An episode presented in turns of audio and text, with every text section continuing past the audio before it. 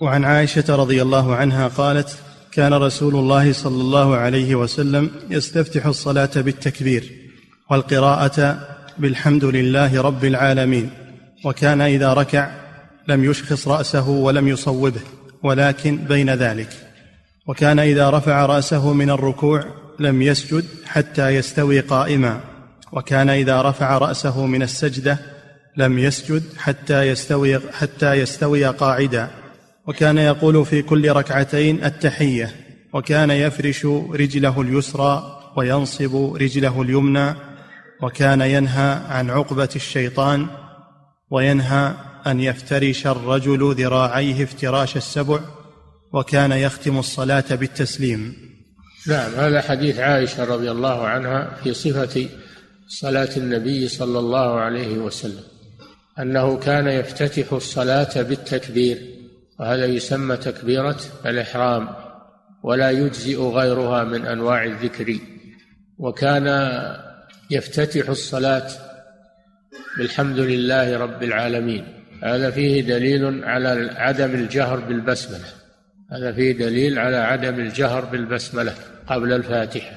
وأن البسملة سنة. إذ لو كانت واجبة لجهر بها النبي صلى الله عليه وسلم. وعلى أن البسملة ليست من الفاتحة. ولو كانت البسملة من الفاتحة لجهر بها النبي صلى الله عليه وسلم. وهذا مذهب جمهور أهل العلم أن البسملة آية مستقلة من القرآن يؤتى بها للفصل بين السور سوى براءة والأنفال. وأنها بعض آية من سورة النمل إنه من سليمان وإنه بسم الله الرحمن الرحيم. فالبسملة آية مستقلة ليست من الفاتحة ولا غيرها إلا في سورة النمل فإنها بعض آية وهي للفصل بين السور فيأتي بها في الصلاة لكنه لا يجهر بها. وكان إذا ركع صلى الله عليه وسلم لم يصوب رأسه ولم يخفضه بل كان بين ذلك. إذا إذا ركع فإنه لا يصوب رأسه. يعني يرفع راسه يشخص راسه ولا يخفضه يدلي رأسه وإنما يمد ظهره مستويا ويجعل رأسه بحياله لا يخفضه ولا يرفعه. فإن بعض الناس إذا ركع يشخص رأسه وهذا خلاف السنة أو يدلي رأسه هذا خلاف السنة. والسنة كما وصفتها عائشة رضي الله عنها بأنه يجعل رأسه حيال ظهره إذا ركع.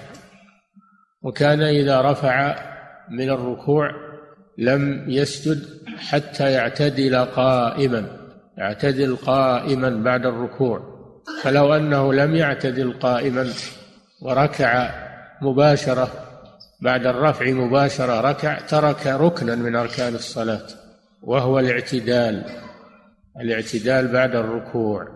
وله ذكر خاص كما سبق هو يقول سمع الله لمن حمده ويقول المأموم ربنا ولك الحمد فلا بد من الاعتدال بعد الركوع.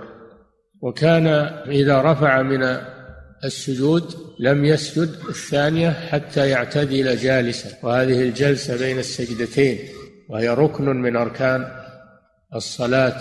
فلو أنه رفع من السجود ثم سجد مباشرة ولم يجلس فإنه يكون تاركا لركن من أركان الصلاة.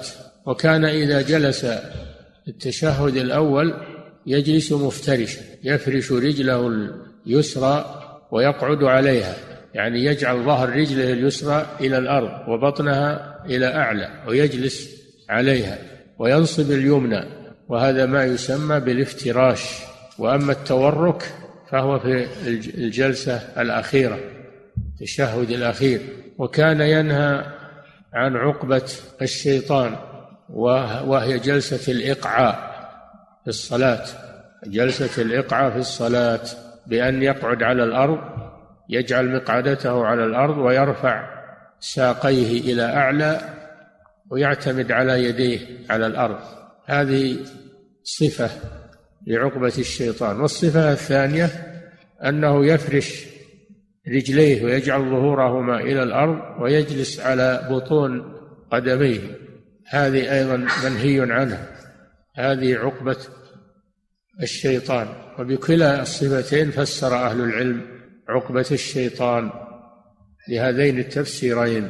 أما أنه يفرش أصابع رجليه ويرفع عقبيه ويجلس عليهما فهذه سنة يفعلها بعض الأحيان كما في صحيح مسلم يفعلها بعض الأحيان. هذه سنة وليست هي عقبة الشيطان. وإن كان الغالب ما قالت عائشة أنه يفرش اليسرى ويجلس عليها وينصب اليمنى. لكن لو أنه بعض الأحيان فرش أصابع رجليه على الأرض ورفع عقبيه وجلس عليهما فهذا من السنة لكن لا يداوم لا يداوم عليه. نعم. آخر الحديث. وينهى أن يفترش الرجل ذراعيه افتراش السبع. نعم. ومما ينهى عنه في الصلاة افتراش الذراعين على الأرض كافتراش الكلب. باسط ذراعيه بالوسيط. الكلب يفرش ذراعيه. ونحن نهينا عن التشبه بالحيوانات في الصلاة. نهينا عن بروك كبروك البعير.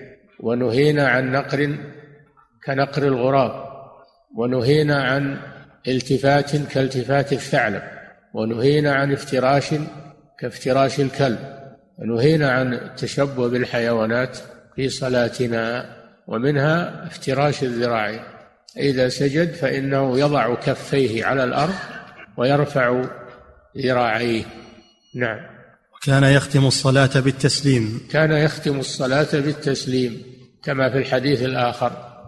تحريمها التكبير وتحليلها التسليم فيخرج من الصلاة بالتسليم بأن يقول السلام عليكم ورحمة الله. السلام عليكم ورحمة الله. فلو خرج من الصلاة بدون تسليم لم تصح لأنه ترك ركنا من أركان الصلاة لأن التسليم ركن من أركان الصلاة عند جمهور أهل العلم وهذا فعل النبي صلى الله عليه وسلم. ولو خرج منها بذكر غير التسليم بأن قال الحمد لله أو سبحان الله أو الله أكبر لم يصح بل يأتي بالتسليم. السلام عليكم ورحمة الله. هذا هو الذي ثبت عن النبي صلى الله عليه وسلم للخروج من الصلاة. نعم. يقول فضيلة الشيخ وفقكم الله يلاحظ في كثير من المساجد أن المأمومين يقوم بعضهم برفع أحد القدمين أو كلاهما في السجود. فهل يقال له إن صلاتك غير صحيحة ويؤمر بالإعادة مع أنه جاهل؟